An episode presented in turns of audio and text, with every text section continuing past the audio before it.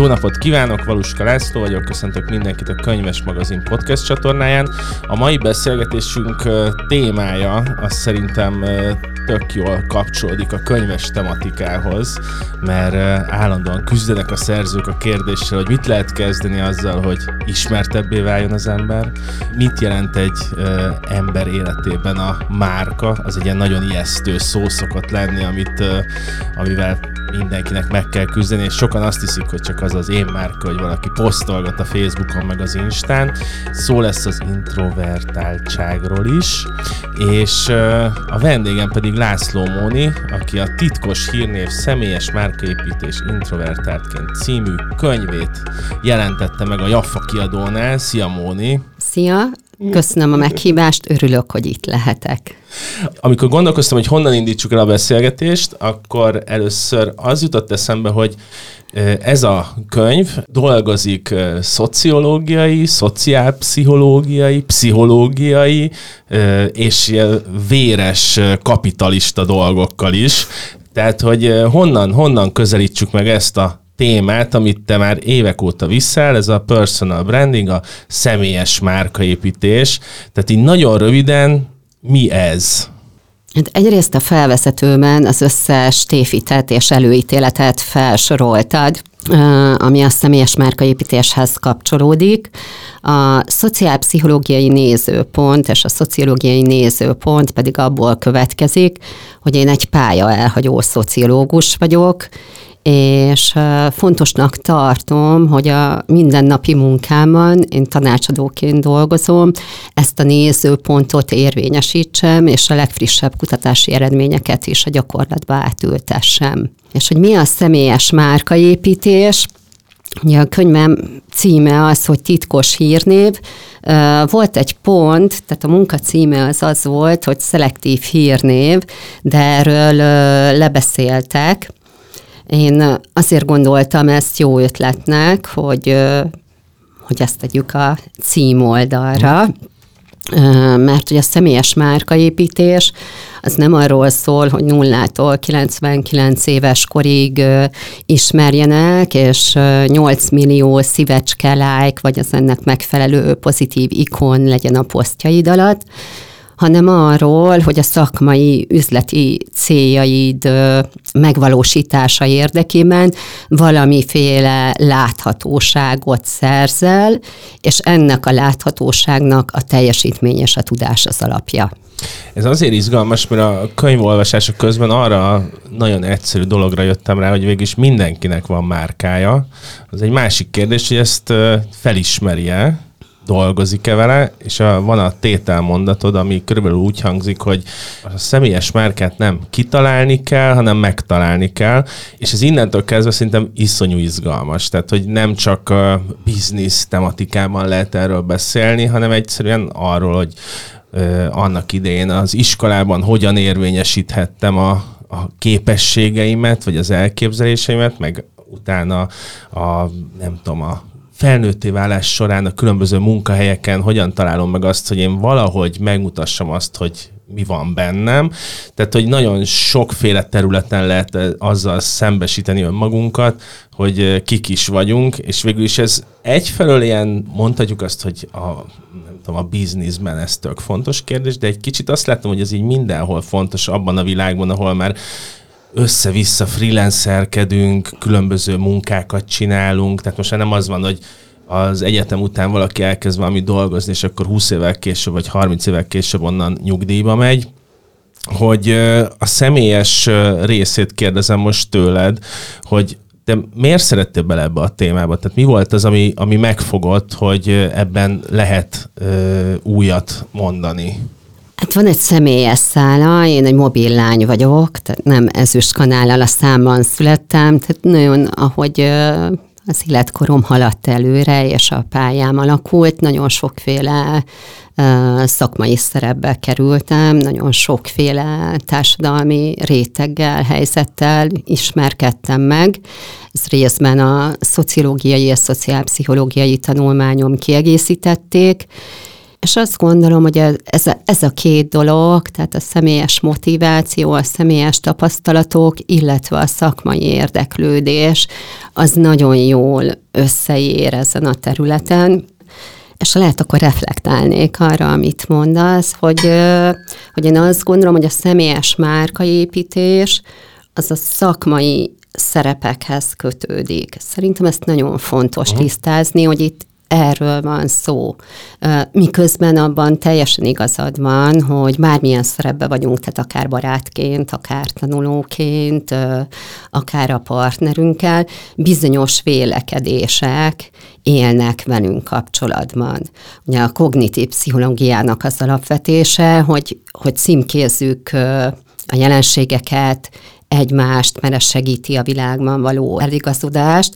Tehát ilyen értelemmel lehet mondani, hogy mindenkinek van márkája, de azt gondolom, hogy akkor annyira kitágítjuk ezt a fogalmat, hogy nem tudjuk, hogy miről beszélünk. Amivel én foglalkozom, az kifejezetten a szakmai szerepekről szól. Tehát mondjuk nem arról szól, hogy nem tudom, férfi vagy, és partnert szeretnél szerezni, és ehhez hogyan prezentáld magad, hanem kifejezetten a szakmai célok megvalósításáról, amit lehet alkalmazottként, freelancerként, íróként, vállalkozóként, tehát nagyon sokféle és sokszínű most már az a forma, amiben munkát végezhetünk. Egyébként ez a személyes márkaépítés, ez új dolog, vagy mindig is valamilyen formában foglalkoztak vele? Mert egy kicsit azt képzelem, hogy azért, amikor így pörgettem a fejemben a, a híres írókat, képzőművészeket, sportolókat, akárkiket, vagy üzletembereket, tök mindegy, tehát azért mindig is foglalkoztak ezzel. Lehet, hogy ennek van ilyen öntudatlan része, de az, az látszik, hogy hogyan mm, építkeznek ezek a egyének, hogyan lesznek márkák belőle. Ugye most nem tudom, az elmúlt fél évben több ilyen érdekes Netflix dokumentumfilm jött ki, nem tudom, például a David Beckhamről, ahol lehet vitatkozni, nem tudom, hogy láttad a David De láttam, láttam. Na, hát akkor erről fogunk most egy másfél órát beszélni, hogy, tehát, hogy van egy sportol, akit mindenki ismer, és akkor így az életének egy pontján úgynevezett betekintést enged a nyilvánosság számára, hogy ő hogy működik, ami hát egy ilyen kreálmány, tehát meg van rendezve, most mindegy, hogy azokat interjúk készülnek, de akkor is van egy keret, amiben ezt elmesélik. Tehát látszik, hogy ott a márkaépítésnek egy ilyen új szintjére helyezkednek. Szóval, hogy ez mikortól lesz fontos, hogy az, a, ezek az ismertebb vagy, vagy fontos emberek, ezek elkezdjenek a márkájukkal foglalkozni? Hát a sztori azért még régebbre eh, Remélem ez is vissza. egy ilyen eh, antik, antik történet, hogy az antik uh, Rómában. Valószínűleg az antik Rómában is, de amikor a doktori disszertációmhoz kerestem forrásokat, akkor találtam egy könyvet, ami az Oxford University Pressnél jelent meg, bizonyos Vázsonyi tollából, aki arról, annak szentelt egy könyvet, hogy Wagner hogyan építette a uh-huh. saját brandjét, ami, ahogy a könyvből kiderül, egy nagyon tudatos dolog volt. Tehát az például nagyon tudatos volt, hogy ő Beethoven utódjaként pozícionálta magát.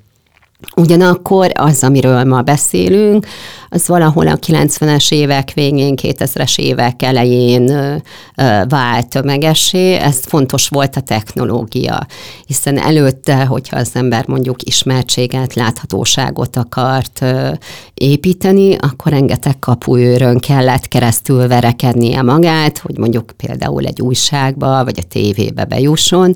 A technológia pedig lehetővé tette, hogy a nem tudom, a szomszéd Marinénitől kezdve az egyetemi tanárig széles nyilvánossággal megoszta az ember a gondolatait, ha vannak neki.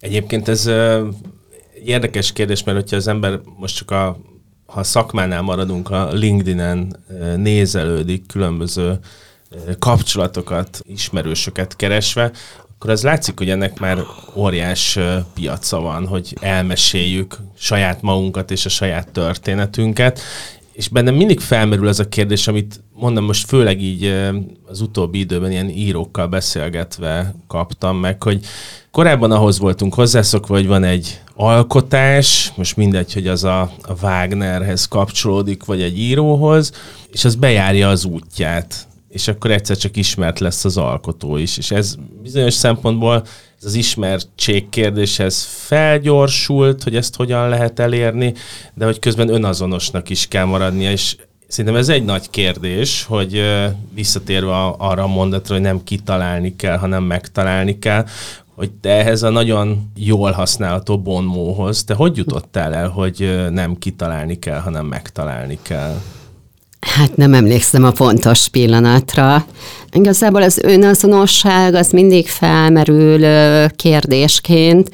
A könyv címe Titkos hírnév, ami egy tulajdonképpen egy karinti idézet parafrázisa, amit nem fogok tudni most szó szerint idézni, de valahogy úgy hangzik, hogy sem az interjút, sem a reklámot nem szeretem titokban, szeretnék világhírű lenni. Nekem az volt a tapasztalatom az ügyfeleimnél is, illetve társaságban is, hogy ez a Karinti Bomó, ez nagyon-nagyon-nagyon igaz. Tehát, hogyha én egy új társaságba keveredek és bemutatkozom, akkor nagyon vegyes reakciókat kapok. Van, aki hátra hőköl és kettőt hátralép, és van, akiben egy kicsit ilyen szégyenlős, akár pervers kíváncsiság ébred, és megkérdezi, hogy akkor te influencerekkel dolgozol-e, de nem dolgozom influencerekkel, és azt is gondolom, hogy, hogy hype-ot nagyon gyorsan lehet építeni. Tehát önmagában az ismertséget megszerezni, hogy a nevét ismerjék valakinek, nagyon gyorsan el lehet érni azt, hogy valóban erős brendet építsen, tehát az ismertség mellé elismertség és kedvelhetőség is társuljon, és valóban azokat a tulajdonságokat mutassa meg, amik támogatják az érvényesülését, az egy lassabb építkezés, és, és az is igaz, amire utaltál, hogy, hogy kicsit elcsúsztak az arányok, mert nagyon a, az online felületekre fókuszálunk, miközben ennek a láthatatlan része is nagyon fontos, hiszen ha a szakmai szerepről beszélünk, ott előbb-utóbb valamilyen formában létrejön egy találkozás. Teljesen mindegy ebből a szempontból, hogy ez egy online call, vagy egy személyes találkozás, és ezért legalább ugyanolyan fontos,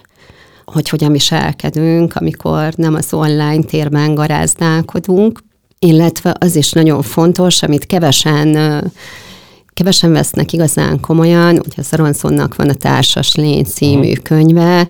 Én azt látom, hogy azt a kijelentést, hogy, hogy az emberek társas lények, azt egyre kevésbé vesszük komolyan, miközben ennek nagyon komoly következményei vannak, Épp ezért én azt gondolom, hogy a személy, személyes márkaépítés azért a nap végén arról szól, hogy milyen szakmai kapcsolatokat uh-huh. tudsz kialakítani, akár a versenytársaiddal, az üzleti partnereiddel, a kollégáiddal, az ügyfeleiddel, a beosztottjaiddal, vagy éppen a főnököddel most, hogy idáig eljutottunk, elmondasz egy példát, most nem kell konkrét név, meg csak egy ilyen kitaláltunk egy ilyen általános munkát is, csak hogy le tudod fordítani, hogy körülbelül legyen közös munka, hogy néz ki, hogy megkeres téged valaki azzal, hogy nem tudom, mondjuk legyünk újságír, szerkesztők, bármik, és, és akkor képzeljük el azt, hogy szeretnék, szeretnék kapcsolatokat építeni, és szeretnék láthatóbb lenni, és, és akkor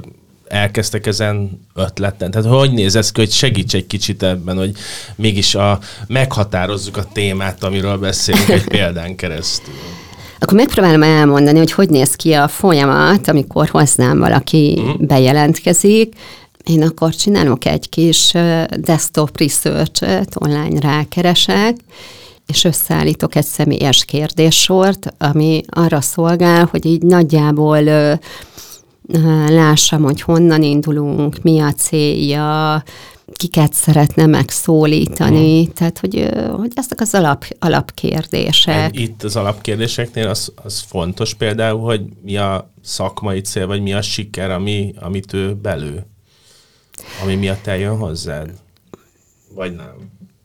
Hát azért kérdezek rá, mert, mm. mert fontos. Tehát, hogy én, én arról tudok beszélni, ahogy én látom ezt a munkát, hogy én végzem ezt a feladatot, és ott egy nagyon fontos tétel az, hogy, hogy ez egy, nem egy önmagáért való hírnév, mm. hanem valamilyen üzleti szakmai mm. célhoz kötött.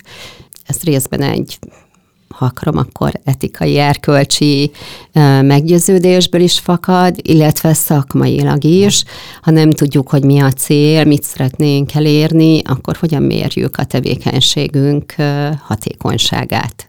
Tehát én, én több szempontból is ezt nagyon fontosnak tartom, inkább azt szoktam kérdezni, hogy üzleti szakmai cél, és nem pedig azt, hogy, hogy mit tekint sikernek, meg hogy nem tudom, milyen területen szeretne sikeresnek lenni, sikeresé válni, hiszen akkor becsúszunk egy olyan dimenzióba, ami igencsak problémás ebben az országban, nevezetesen az, hogy a sikeres embereket, azokat nem szeretjük, azt gondoljuk, hogy csaló, tisztességtelen gazemberek, és ezért aztán a kutatások is azt mutatják, hogy még a sikeres emberek sem igazán azonosulnak a, a saját csoportjukkal.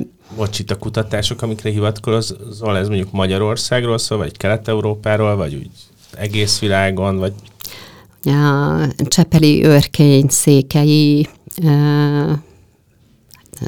triumvirátusnak van egy kutatás, aminek az a cím, hogy Sikervakság, ez egy európai kutatás volt, és ebből az látszik, hogy ez egy kelet-európai jelenség. Tehát a posztszocialista országokban általában azt gondoljuk, hogy a siker csak tisztességtelen úton lehet elérni, és az ő kutatásuk mutatott rá arra is, hogy még az objektíven sikeres emberek is azt mondják, hogy nem, köszönöm szépen, én nem vagyok sikeres. És akkor itt érünk vissza Karintihoz, aki azt mondja, hogy láthatatlanul szeretne világhírnevet.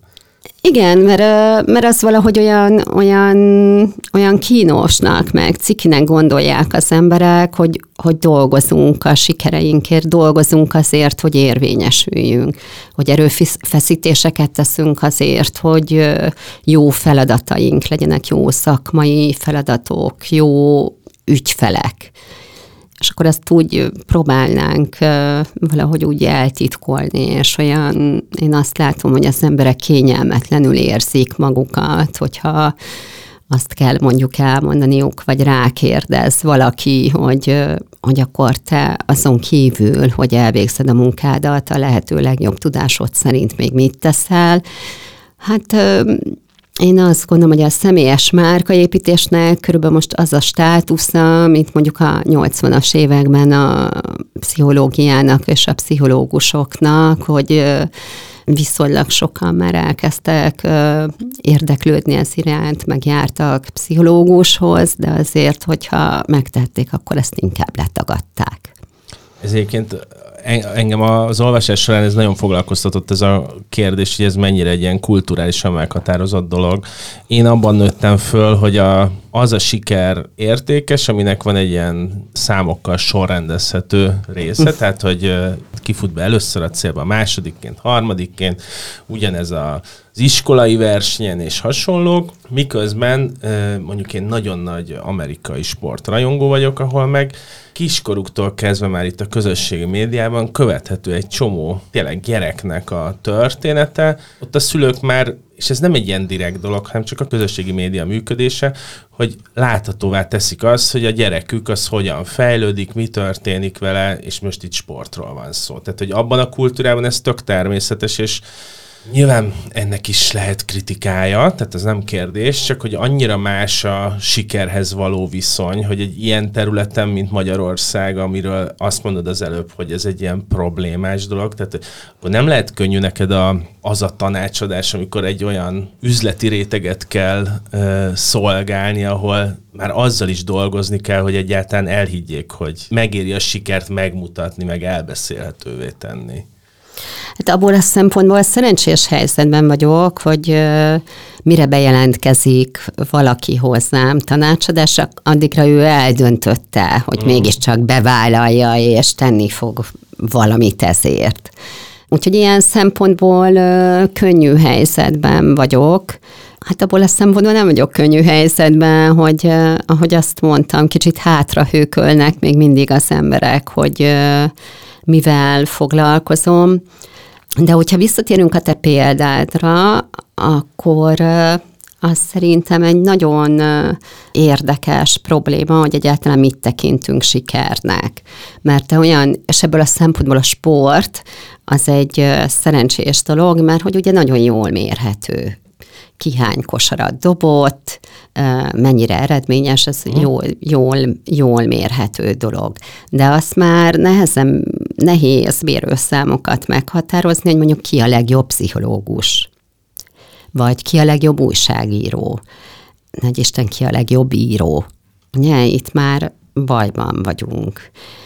Én azt gondolom, hogy, hogy azzal lehet dolgozni, hogy a sikernek mindig, mindig van valamiféle társas mozzanata. Tehát egy dolog az én belső elégedettségem, ezt mondjuk nevezzük teljesítménynek, tehát mondjuk én nagyon büszke vagyok arra, hogy megtanultam fejen állni de ez a sikerességem, vagy a szakmai sikerességem szempontjából ugye nem mond semmit. Ettől függetlenül én gondolhatom azt, hogy ez nagyon szép teljesítmény, hogy sok évtized után ez végre sikerült. Tehát én az, azt gondolom, hogy, hogy hogyha sikerről beszélünk most ebben a beszélgetésben, uh-huh. akkor mindenképpen azt értsük alatt, hogy valami olyan dolog, amit, amit a az adott közeg, ország, társadalom valamilyen elismeréssel honorál, hogy ez most pénz, kitüntetés, vagy éppen az, hogyha valaki megjelentet egy könyvet, azt megveszik, de mindenképpen van benne egyfajta ilyen társas mozzanat. Én azt gondolom, hogy ennek a tudatosítása, hogy mi okoz nekem személyes elégedettséget, én magam mit élek meg sikerért, illetve milyen fajta elismerésre vágyom. Ha ezt már kitisztázzuk, akkor, akkor szerintem megkönnyítjük a saját helyzetünket. Ez egyébként tényleg nagyon nehéz, mert hogy tisztázott ki abban a társadalmi, kulturális környezetben, ahol vannak nagyon híres, sikeres emberek, akik hát kérdőjeles, hogy azt a sikert azt hogy értékel, közben mondod azt, hogy az a tapasztalat, hogy visszahőkölnek attól, hogy ezzel foglalkozik valaki, de egyébként vannak sikerek, amiket meg nehéz megmutatni, pont ezért, mert hogy nem akarnak ugyanabban a ligában focizni. Tehát ez, ez szerintem iszonyú nehéz lett, hogy egy olyan országban beszélünk erről a kérdésről, akár a személyes márkáról, akár a sikerről, ahol abban sem értünk egyet, hogy mi a siker. Tehát, hogy ez, ez szerintem iszonyú de egyet kell ebben értenünk. Tehát, hogyha azt mondjuk, hogy szakmai szerep, és azt mondod, hogy mondjuk én boldog vagyok, akkor, vagy, vagy azt gondolom, hogy nekem az a siker, hogy nem tudom, az én szakmámban vannak tízezren, és azt gondolják rólam, hogy én mondjuk a top százban benne vagyok. Uh-huh. Vagy, vagy az a siker számomra, hogy nem kell ügyfelek, megrendelések után rohangálnom, és olyan ügyfelek, olyan feladatok találnak meg, amiket szívesen végzem, amik jó érzéssel töltenek el. Tehát a, amiben mérem a sikert, ahhoz kell ilyen értelemben egy intellektuális erőfeszítés, hogy az ember végig gondolja, hogy neki mi a fontos. Hogy mikor, mi, mi az a fajta társadalmi elismerés, amire vágyik.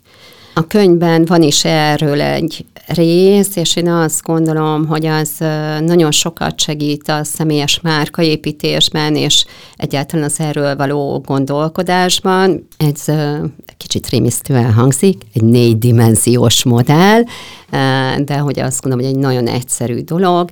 Tehát én azt gondolom, hogy akkor erős egy személyes márka, hogyha rendben van a tudás, teljesítmény, ezt a könyvben kompetenciának nevezem, ez az alap, és akkor van a másik három dimenzió, az ismertség, az elismertség és a kedvelhetőség.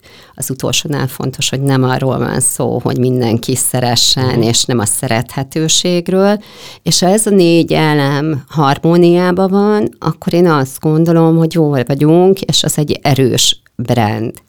Én azért szeretem ezt a ezt az icike-picike kis modellt, amin bevallom, nagyon sokat gondolkoztam, amíg uh, sikerült erre leegyszerűsítenem a dolgot, mert hogy ezzel nagyon jól ránézhetünk a, a pillanatnyi állapotunkra is, és nagyon sok esetben kiderül, hogy tulajdonképpen nem is az ismertség, amivel foglalkoznunk kell hogyha már nem is az ismertség, amivel foglalkoznunk kell, akkor a könyvet bedobja azt a nagyon fontos kérdést, ami az alcímében is benne van, hogy személyes márkaépítés introvertáltként. Tehát, hogy az, hogy hogyan jelöljük ki a céljainkat, és kik vagyunk mi, azzal szembesíteni kell magunkat. Én a könyv elolvasása közben Őszintén szólva a leginkább azzal foglalkoztam, hogy vajon akkor tényleg introvertált vagyok-e. És van egy ilyen kérdéssor, amit így meg lehet válaszolni, és abból tehát nem egyértelmű, de inkább az introvertált irányába mutat.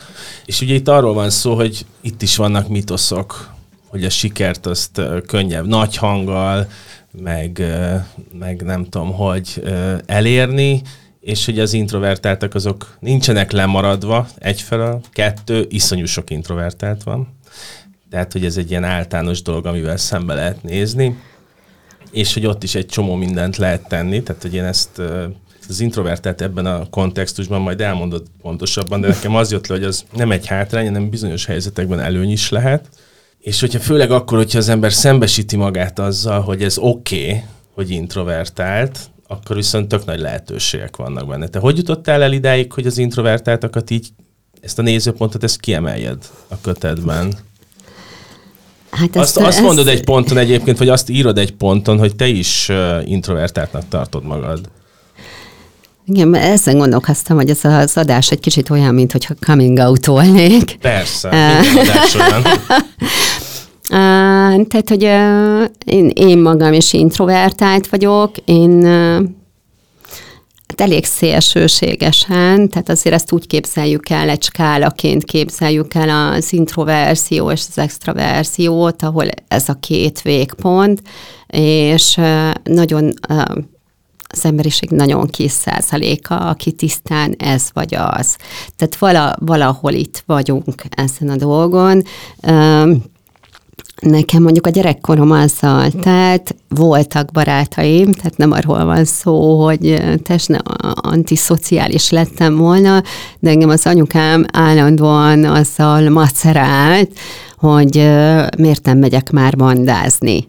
Tehát nekem konkrétan ezzel telt a gyerekkorom, és, és volt olyan, hogy ahhoz a brutális megoldáshoz folyamodott, hogy nem mehettem úgy iskolába, hogy a tankönyveimben kívül más könyv is lett volna a táskámmal, hiszen én sokkal jobban szerettem mondjuk szünetekben adott esetben órák mm. alatt is olvasni, mint mondjuk fecsegni másokkal.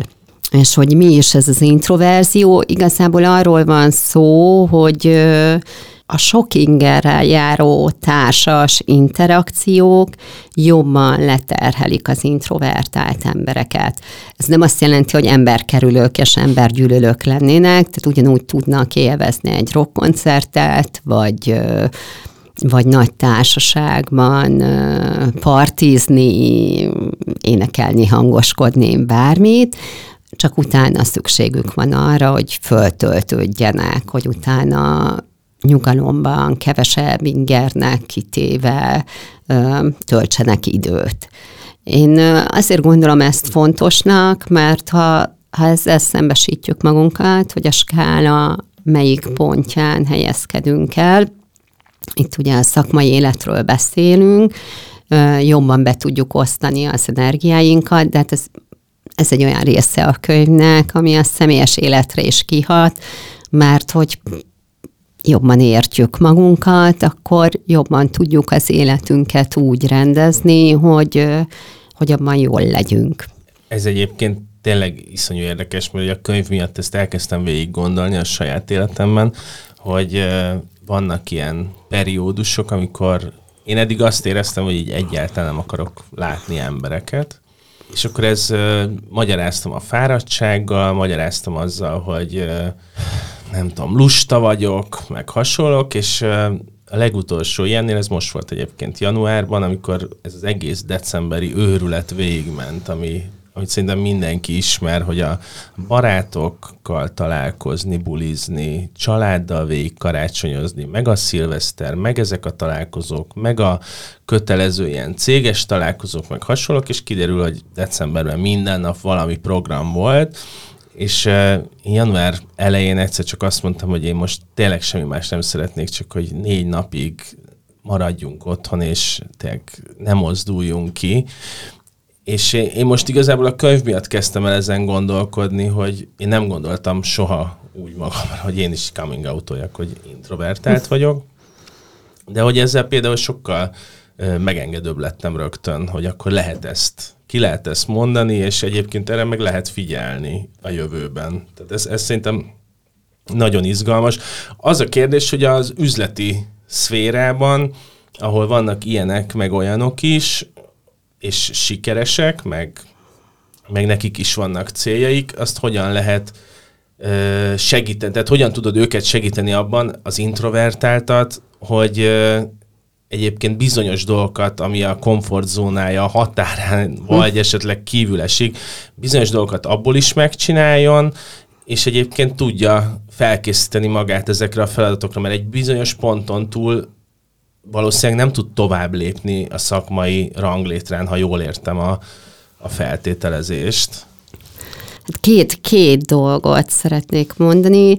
Az egyik uh, dolog az, hogy szerintem az már önmagában segíti a helyzetet, hogyha azonosítjuk ezt a tulajdonságot, és elfogadjuk, hiszen uh, Hát én mélyen hiszek abban, hogy nincsenek jó és rossz tulajdonságok, hanem vannak tulajdonságaink, amik bizonyos helyzetekben előnyösek, és ugyanaz a tulajdonság bizonyos helyzetben meg hátrányosak. Tehát nekem van egy extrovertált gyerekem, ez nem feltétlenül szerencsés, hogy van egy introvertált anyja, mert mondjuk a a zajtűrő képességem az nem túl magas. Ez nem szerencsés. Ugyanakkor meg mondjuk, amikor a munkámról gondolkozom, mondjuk egy elemzést kell írnom egy ügyféről, akkor meg szerencsés az a fajta, az introvertáltakra jellemző analitikus üzemmód, amiben én létezem. Tehát szerintem ez nem csak az introverzió, hanem általában a tulajdonságaink kapcsán nagyon-nagyon fontos, mert nagyon szeretjük magunkat ostorozni. Én nem vagyok ügyes, ilyen nem vagyok, olyan vagyok, vagy éppen ennek az ellenkezője, hogy nagy kár, hogy én milyen vagyok. Én azt gondolom, hogy ha már csak ennyit valaki elvisz a könyvből, hogy ezt megérti és hagyja az ostorozást, és inkább úgy tekint magára, hogy oké, okay, ez van, ezek a tulajdonságaim, mi, mi az, ami fejleszthető, mi az, amivel oké okay vagyok, és hogyan tudom ezeket kiaknázni, és hogyan tudok olyan helyzeteket teremteni, amiben a saját tulajdonságaim előnyösek, akkor én már nagyon-nagyon boldog vagyok. Nem feltétlenül ragaszkodom ahhoz, hogy építse a személyes márkáját, de én azt gondolom, hogy ez nagyon fontos. Az érvényesülés kapcsán pedig itt akkor megidézném Litő professzort, akinek a munkájáról írtam a könyvben is. Azt is tudni kell az introverzióról, hogy ez olyan értelemben változtatható tulajdonság, hogy időlegesen tudunk nem introvertáltként viselkedni. Tehát Ditlő professzor egy nagyon elismert viselkedéskutató, az ő elmélete az, hogy vannak bizonyos tulajdonságaink, amik adottak, és semmilyen körülmények között nem tudjuk megváltoztatni, mondjuk képzeljük ezt úgy el, mint egy ilyen hagymát, és ennek a hagymának van egy ilyen belseje, ami uh-huh. akármit csinálok, az úgy lesz. Van rajta egy másik réteg, ide tartozik az introverzió is, hogy az introverzió mértéke változhat, de hogyha inkább ezek a tendenciák jellemzőek ránk, akkor introvertáltak maradunk. Ugyanakkor megvan a képességünk arra, hogy bizonyos helyzetekben ne introvertáltként viselkedjünk, Igaz, hogy ennek megfizetjük az árát, tehát vagy rá érdemes rákészülni egy ilyen helyzetre, vagy utána időt allokálni arra, hogy visszatöltse magát az ember egy nyugodt környezetbe, és van a személyiségünknek egy harmadik rétege, ami meg abszolút szituáció függő, hogy éppen ö, ö, milyenek vagyunk. És én ezért tartom fontosnak az introverziót, mert azért alapvetően él egy ilyen kép bennünk, hogy hogy csak nagy hangon, csörtetve, könyökölve, hangoskodva, partizva lehet érvényesülni, és akkor az emberek ostorozzák magukat, hogy mi van, ha én pont nem ilyen vagyok, én nem szeretek smúzolni, nem tudok smúzolni, és egyébként, és én soha nem tudok úgy viselkedni, mint Béla, hogy ne erre fókuszáljanak, hanem inkább azt nézzék meg, hogy a maguk módján hogyan tudják a helyzeteket a meglévő tulajdonságkészletből kihasználni. Tehát, hogy mondok erre egy példát, a kutatások azt mutatják, hogy az való igaz, hogy egy extrovertált embernek sok számosabb az ismerősi köre. Tehát, hogy sokkal többen vannak a kapcsolati hálójában, és azt is mutatják emellett, hogy az introvertáltaknak számosságában általában kevesebb kapcsolatuk van, viszont azok mélyebb kapcsolatok, legyen szó szakmai vagy, vagy személyes kapcsolatokról. És ha ebbe gondolkozunk, akkor lehet, hogyha introvertáltként mondjuk azt mondjuk, hogy hogy mi nem, nem száz embert szeretnénk a szakmai kapcsolati hálónkban, hanem csak tíz valamilyet. Vagy gondolkozhatunk abban, hogy milyen sok nyereség, milyen sok haszon lehet abban, hogyha ezzel tisztában vagyunk, hogyha mondjuk egy introvertált, meg egy extrovertált társul mondjuk egy üzletben, ugye? Olyan minőségek kapcsolódnak, amik nagyon jól kiegészíthetik egymást. Ilyen helyzetbe kerültél már, hogy valaki bekopogott hozzá, és egy ponton szembesíteni kellett azzal, hogy az eddigi elképzelésekkel ellentétben ő inkább introvertált, és máshogy kell hozzáállni a személyes márkájához? Volt pár ilyen. Én azt gondolom, hogy az én munkám legnagyobb nehézsége, hogy tulajdonképpen én azokra az információkra támaszkodhatom, amikor dolgozom valakivel, amit ő megoszt mm. velem, illetve amit én tapasztalok, vagy amit a nyilvánosságban látok róla. Ezért nagyon fontosnak tartom, hogy valamilyen fokú önismerettel rendelkezzen az, akivel uh, dolgozom, és volt már olyan, olyan ügyfél, akiről azt éreztem, hogy valami annyira, annyira nem stimmel, hogy azt mondtam, hogy szerintem ezen dolgoznia kellene, és hogy tudok ehhez ajánlani segítséget, aki nem én vagyok, és hogyha ezen túl van, akkor jöjjön vissza, mert én nem pszichológus vagyok, hanem szociálpszichológiát tanultam nagyon sok évig, és nagyon-nagyon fontosnak tartom a szakmai határok meghúzását. Engem azt foglalkoztat még, szintén az olvasás közben így gondolkodtam így a tágabb baráti körömön, mert azért visszavisszatérő kérdés ez az egyes embereknél, hogy amit az előbb úgy fogalmaztál meg, hogy nem vagyok olyan jó, mint a Béla. Tehát, hogy az, hogy én mit gondolok magamról, és a teljesítményem mit mutatott, lehet különbség. Az, hogy egyébként én úgy ítélem meg, hogy nem annyira vagyok jó, de egyébként meglepően jól ítélik meg a munkámat. Ilyen, ilyen is van az ismeretségi körömben. És azon gondolkoztam, hogy tehát hogyha valahogy ez így a rendszer, tehát a gondolkodásunknak a részét képezni azt, hogy gondolkodjunk azon, hogy hogyan tudjuk ezt a márkát a saját szakmánkban kihozni magunkból, akkor végül is nagy eredményeket lehetne elérni. Egyszerűen az ember meg tudná mondani azt, hogy mit meg hogyan akar csinálni, könnyebb lenne beszélni a főnökével vagy a beosztottjával, hogy mik az irányok, de alapvetően azért azt kijelentetjük, hogy a társadalom nem tart itt. Pedig itt nem is biztos, hogy most a vállalatvezetők a legizgalmasabb kérdés, hanem csak a, tényleg egy, egy multinál, ahol van nem tudom hány ezer ember, és egy osztályon van 120 ember, és, és valójában az egész rendszer a versenyre épül fel, és hogyha abban nem ismerjük föl, hogy ebben a versenyben lehet egy ilyen könyvelolvasásával is már bizonyos előnyökre szert tenni, akkor iszonyú nehéz helyzetben vagyunk, és akkor nagyon gyorsan a kiégés a vége. De én azt tapasztalom, ami, ami jól mutatja, hogy hol tartunk, hogy a legtöbb ember bemutatkozni sem tud. Tehát én ugye egy személyes történetet mondjak, hiszen az ügyfeleimet, ügyfeleimről nem mesélhetek, hogy, hogy egy társaságban bemutattak nekem valakit, és aki bemutatta, az azt mondta, hogy hát így nem is tudom, hogy mivel foglalkozik, pedig már általános iskolában is együtt jártunk, 30 éve ismerjük egymást, de szerintem bírni fogod, mert mm. nagyon jó fej.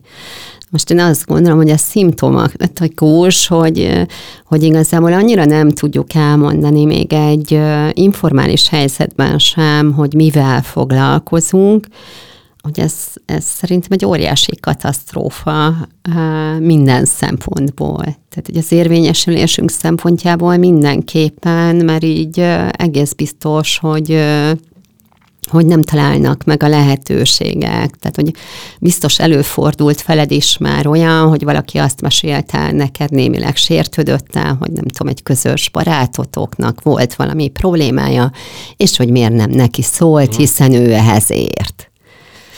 Csak róla senki nem tudja, hogy Hát érted, érted igen, hozzá. tehát nekem, nekem az egyik ilyen személyes élményem, ami nem, nem tegnap volt, hanem, hanem régebben, tehát, hogy a fiam nagy csoportos óvodás volt, és az óvodában az volt a téma, hogy a szülők mivel foglalkoznak, és amikor hoztam el az óvodából, akkor, meg, akkor mesélt erről, és megkérdeztem, hogy hogy ő mi, mi, mit is mondott, ugye az édesapjának viszonylag exakt foglalkozása van, úgyhogy ezzel nem volt probléma. Nekem azt mondta, hogy hát én azt mondtam, hogy az én mamám az azzal foglalkozik, hogy megmondja a bácsiknak, hogy mit csináljanak. és ez így egy vicc... ez egy pontos leírás. És ez egy, és ez így vicces, meg lehet mondani, hogy óvodás dolog, de igazából, ha belegondolsz, még a legközelebbi barátainkon, meg partnereinken túl, Szerintem nagyon kevés ember van abban a szerencsés helyzetben, hogy mondjuk az őt körülvevő, nem tudom, mondjuk húsz legfontosabb ember, az tényleg valósan tudná, hogy, hogy mit csinál. Tehát, hogy körülbelül úgy van meg, hogy ő valami pénzügyekkel uh-huh. foglalkozik, ő könyvekkel csinál valamit, de hát ezzel nem vagyunk beljebb. Tehát, hogy nagyon kedves, amit a gyerekem mondott, hogy a bácsiknak megmondja, hogy mit csinál, de hát azért ez nagyon sokféle dolgot jelenthet. Igen. És egyébként ez mennyire borítja fel ezt a képletet az, hogy a, tehát az a valahogy úgy mondtad, hogy a 2000-es évek volt a fordulópont a, mondjuk a personal brandingben. Tehát, hogy ez végül is az internet elterjedésének az időszaka, a közösségi média felpörgése, az, amikor mindenki, tehát egyszerűen demokratizálódik a nyilvánosság abból a szempontból, hogy mindenki elkezdheti elmondani, hogy ki ő, és ennek vannak katasztrofális, meg szórakoztató ö, elemei is, de a lényeg az, hogy mindenki hozzáfér a nyilvánossághoz valamilyen formában, valamilyen közösségben. Te a könyvedben viszonylag kitartóan amellett érvesz, hogy ez a könyv a, a, olyan értem a társas kapcsolatokról szól, hogy emberek közötti kapcsolatokról szól, és, és nem arról, ami, amire, amire többször is utaltál, hogy most hány lájkot gyűjtünk a Facebookon, mert nem az a fontos. De hogy ebben a megváltozott ö, nyilvánosságban egyébként, tehát hogy, hogy mi, a, nem az, hogy mi a teendő, de körülbelül ezt akarom megkérdezni, mert, mert egyszerre kell foglalkoznunk azzal, hogy dolgozzunk, egyszerre kell foglalkoznunk azzal, hogy megéljünk, hogy hogy ha már van, ha véletlenül kiderül, hogy vannak céljaink, akkor ezt hogyan érhetjük el, és egyébként azzal is kell foglalkoznunk, hogy mert ezt a hármat nem tudjuk úgy elképzelni, hogy nem foglalkozunk azzal, hogy mi mit jelentünk ebben a modellben.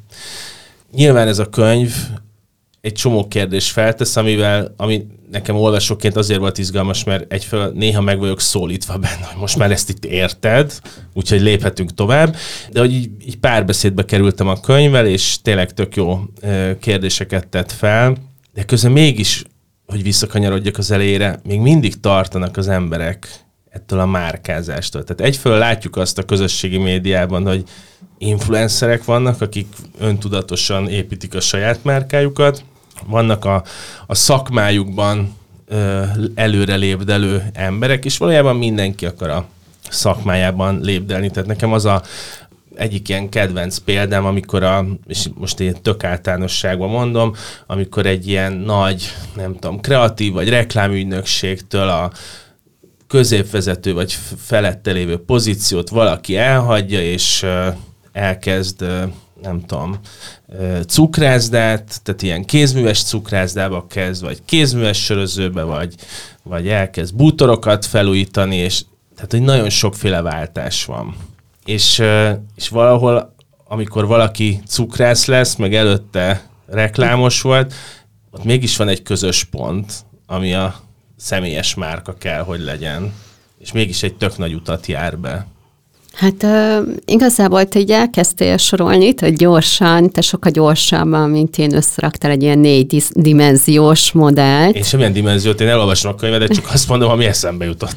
Uh, jó, akkor uh, tehát, hogy mondtad, hogy ez a dolgozni kell, meg kell élni, és legyen célunk.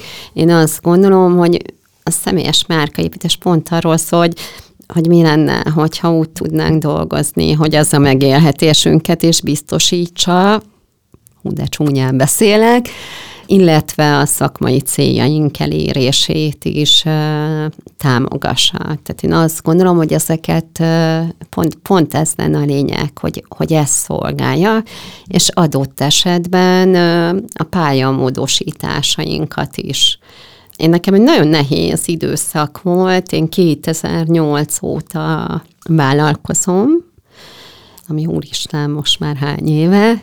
Ebben a műsorban nem számolunk itt irodalomról, meg könyvekről van Igen, szó.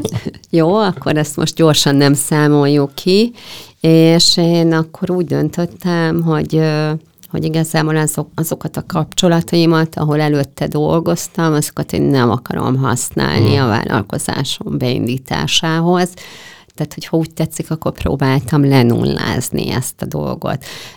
De közben meg az ember nem tudja ezt a dolgot lenullázni, és itt jön be, amit mondtál, hogy valamilyen vélekedés él az emberek fejéből, valamilyen tulajdonságokat társítanak hozzánk, és az például egy pályamódosítás során épp úgy jelenthet előnyt, mint ahogy hátrány. Tehát, hogyha te voltál a földkerekség legnagyobb kreténje, akkor valószínűleg a volt munkatársaid nem fogják a jó híredet vinni, és azt mondani, hogy te figyelj, menjél el a Valuska László cukrászdájába, mert ő egy annyira jó fej, fickó, és annyira kreatív, és hogy, hogy hogy akár menjünk el együtt, és nézzük meg, hogy milyen süteményeket csinál. Ugye itt jön be, hogy visszautaljak, hogy bizonyos fokú kedvelhetőség, az nagyon fontos. Igen, ez nehéz dolog ebben a modellben. Mert a könyv végére azért odáig jut el az ember, hogy egyfelől nyilván a, hogy olvas az ember ilyen típusú könyveket, amik megkérdőjelezik a, az addigi dolgait. Egyfelől az elején iszonyú okosan és kritikusan veti bele magát, hogy akkor ez most jó, most hát ez erről szól, aztán elkezd elmélyülni, és akkor a végére csak oda jut el, hogy jó, hát akkor itt magammal kell azért sokat foglalkozni a nap végén. Köszönöm szépen, úgyhogy ez nem könnyű, nem könnyű ez. És hát egyensúlyt találni ebben, tehát hogy én azt gondolom, hogy ez a kedvelhetőség dimenzió, ez azért, azért nehéz, mert közben az nagyon fontos, hogy vállaljuk magunkat. Tehát, hogy abban, abban egy egyensúlyt találni, talán, talán ez lehet a legnehezebb, hogy, hogy vállaljuk azt, amilyenek vagyunk, amit gondolunk szakmailag, tehát ez nagyon fontos, hogy mind, mindig a szakmai rész, rész van elől, de közben ne essünk át a ló túloldalára, hogy ezzel gyakorlatilag az, azzal a címszóval, hogy én önazonos vagyok, kreténként átgázolok mindenkit, és nem tudom, időről időre tarkon csapom őket, hogy ha mást gondolnak, mint én.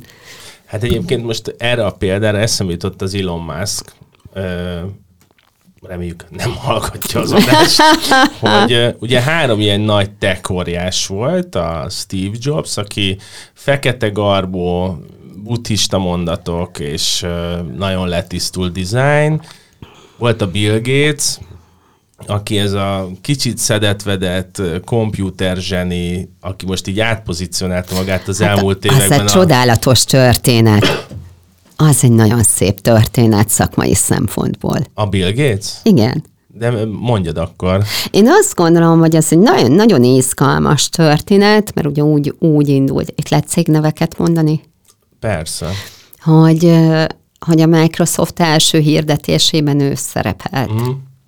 És kvázi ilyen csoda gyerekként pozícionálva, aztán tulajdonképpen majdnem, hogy eltűnt a, a nyilvánosság elől, és azt a nagyon vicces figurát, akinek Steven Ballmer, uh-huh. őt, őt tolták ugye előre. És egyébként, bocs, hogy közbevágok, de hogy ő meg a, az extra ö, extraveltált volt, tehát hogy aki üvöltözött a kínotokon, meg táncolt, meg nem tudom mi. Igen, tehát hogy ő, ő gyakorlatilag és akkor reméljük, hogy ő se hallgatja, egy vállalati bohóc volt, mondjuk ki. Igen. És én azt látom, hogy az elmúlt években, amióta az aktív vállalatvezetéstől visszavonult a Bill Gates, ott egy nagyon, nagyon tudatos építkezés folyik, ugye a, a Gates notes ahol rendesen, rendszeresen beszámol a az olvasmányairól, a gondolatairól, ugye róla is készült a Netflixen egy, Igen. ráadásul egy négy részes sorozat, és szerintem nagyon izgalmas, mindenkinek ajánlom, és és tulajdonképpen az történik, azt látjuk, hogy oda pozícionálják, hogy, hogy ő egy, egy, egy sikeres ex-vállalatvezető, aki egyébként igazából egy értelmiségi. Igen, Ez szerintem egy nagyon-nagyon izgalmas dolog, és nagyon jól csinálják. Igen, és erre még ráadásul szerintem azt is rárakják, hogy ő az, aki a világ leggazdagabb embere, de felelős is a Földért. Így van, tehát hogy egy értelmiségi, az Igen. felelősen gondolkozik az őt körülvevő világról, arra reflektál, ismeri az odavágó irodalmat, ugye? Az összes, ami, ami a klasszikus érte, értelmiségi szerep a társadalomnak, hogyha így végignézzük a Gates-et pillanatnyilag, akkor mindenhova tehetünk egy ilyen pipát, hogy minden ilyen feature megvan, még azzal az amerikai csavarral is, mert ugye Európában ez kevésbé fontos, de Amerikában nagyon fontos, hogy jótékonykodik mm. is. Igen, de egyébként az Elon Musk-nak a a nyilvánosság előtti képe se olyan rossz, tehát hogyha abból... De! Nem, de hagyd mondjam el, tehát hogy ugye te vagy az, aki ellene megy a, az eddig bevett Apple, Microsoft, és nem tudom milyen uh, uradalomnak, és ezt fel akarod rugni, és mondasz nagy vizionárius célokat, hogy uh, keresztül fúrod a földet, meg a Marsra viszed az embereket, meg egyik napról másikra lecseréled a Twittert az X-re, tehát hogy ezt a, a ilyen technopánkot, ez tök jól nyomja. Az egy másik kérdés, hogy valószínűleg a, a részvényesei azok kevésbé örülnek egy-egy ilyen megszólalásának, mert utána az pénzben mérhető hiányt jelent utána.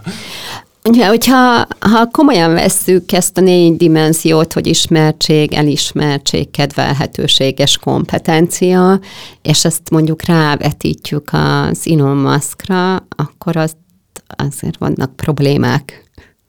Mondjuk az elismertséggel? Hát igen, mert hogy ö, ideális esetben mondjuk az egy üzleti cél lehet, hogy ö, mondjuk, ö, és mondtad, hogy egyrészt ilyen kapitalista a könyvem, de hogy mondjuk azt, hogy piacbarát vagyok, tehát hogy én nem gondolom, hogy, hogy a profit mondjuk eredendően rossz, tehát le rossz célokra mm. használni, vagy nem kívánatos célokra, de csak tehát csomó esetben a profit, vagy a vállalkozás jó célokat is szolgálhat. Tehát, hogyha a megszólalásai azok a, hát miatt, nem, akkor ott, ott az azért mégiscsak problematikus. De hát mondjuk akinek például a megszólalásai mindig, mindig viszik föl, nagyon ritkán szólal meg, de szerintem nagyon izgalmas figura szintén, ez a Warren Buffett. Uh-huh. Ugye neki az éves levelei például, amit a részvényeseinek ír, és mindig közé is teszik, azok nagyon, nagyon izgalmas olvasmányok, mert egyfelől minden olyan dolog benne van, ami, amibe, aminek benne kell lenni egy éves szakmai beszámolónak, de mindig van valami a saját gondolataiból, sőt, nem egyszer ö, ö, irodalom is van benne. Tehát, hogy az például egy nagyon-nagyon izgalmas dolog, ugye például, például ezt is, az, én azt gondolom, hogy ez is része a személyes mm. márkaépítésnek, hogy nem kellene levelet írnia, elég lenne, hogyha kinyomtatva az éves beszámolót aláírja és kész. De ő azt gondolja, hogy hogy ő hozzátesz valami pluszt, és hát minden évben nagy várakozás előzi meg, hogy vajon idén, azt hiszem, hogy mostában aktuális, hogy közé tegye, tegye, hogy vajon milyen gondolatokat fog ezzel emelé tenni. És minden egyes alkalommal, amikor ő megszólal, akkor erre odafigyelnek, és általában uh, nem, mondjuk így, hogy nem lefelé dumálja a részvények árát. Egy utolsó embert akkor megkérdezek még, ez a Zuckerberg. Mert ott is egy nagyon érdekes dolog van, hogy ugye jött a forradalommal, elterjedt az egész világon. Először alig volt látható, aztán nagyon láthatóvá vált. Próbálja felvenni ő is ezt a felelős gazdag ember pozíciót, de közben megmaradni ennek az egyszerű pólós srácnak, aki, aki járja a várost és ememázik közben.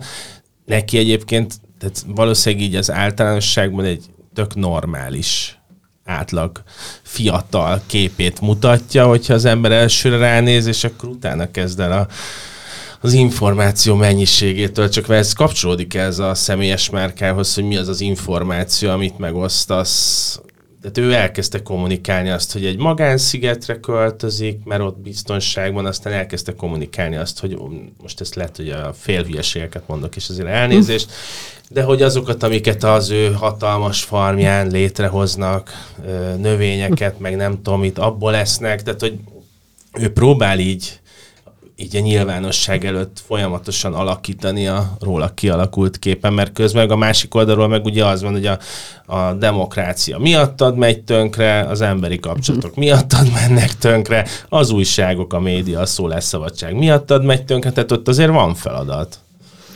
Hát van. Én azt gondolom, hogy a Zuckerberg az azért érdekes, mert az valahol egy ilyen reflektív brandépítés, tehát hogy vala, valamilyen módon ö, ö, ellensúlyozni a, a kritikákat, adott esetben jogos kritikákat is a termékével ö, kapcsolatban. De én azt gondolom, hogy az egész ö, Facebookra ez a fajta, tehát hogyha így végignézzük, hogy ki dolgoztak ott, és ki az, akinek ö, akinek a személyes brandjéről mondjuk érdemes beszélni, akkor nem hagyhatjuk ki például mondjuk a Sheryl Sandberget, mm.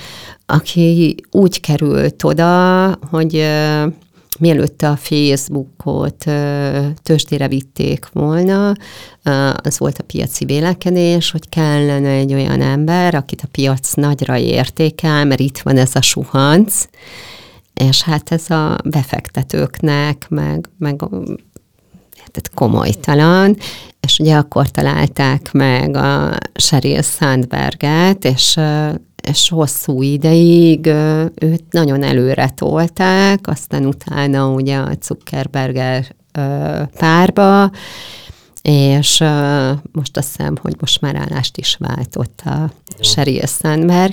Tehát, hogy szerintem bizonyos értelemben ráégett a Facebook a, a Zuckerbergre, meg, meg szerintem talán ő se számított ilyen léptékű sikerre, hogy ilyen, ilyen mértékben meghatározó lesz az ő kis, nem tudom, pár kócsora, biztos van, aki most sikolt teszik, hogy nem is az övé volt, és lopta, de mondjuk induljunk ki abból, hogy most már jó pár év eltelt, és úgy tűnik, hogy mégis az övé volt, és nem volt erre felkészülve.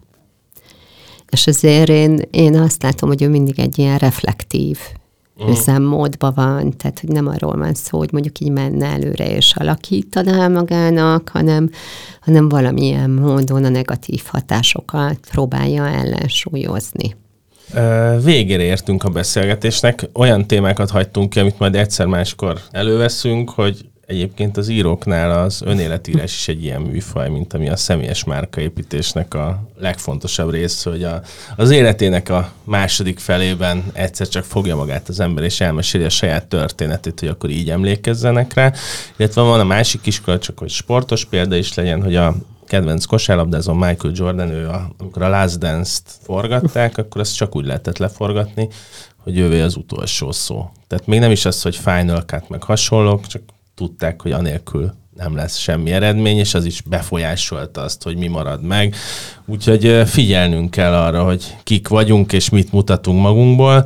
Köszönöm László Móninak, hogy eljött ide a stúdióba, és beszélgetettünk a titkos hírnév személyes márképítés introvertáltként című könyvéről, ami a Jaffa kiadónál jelent meg.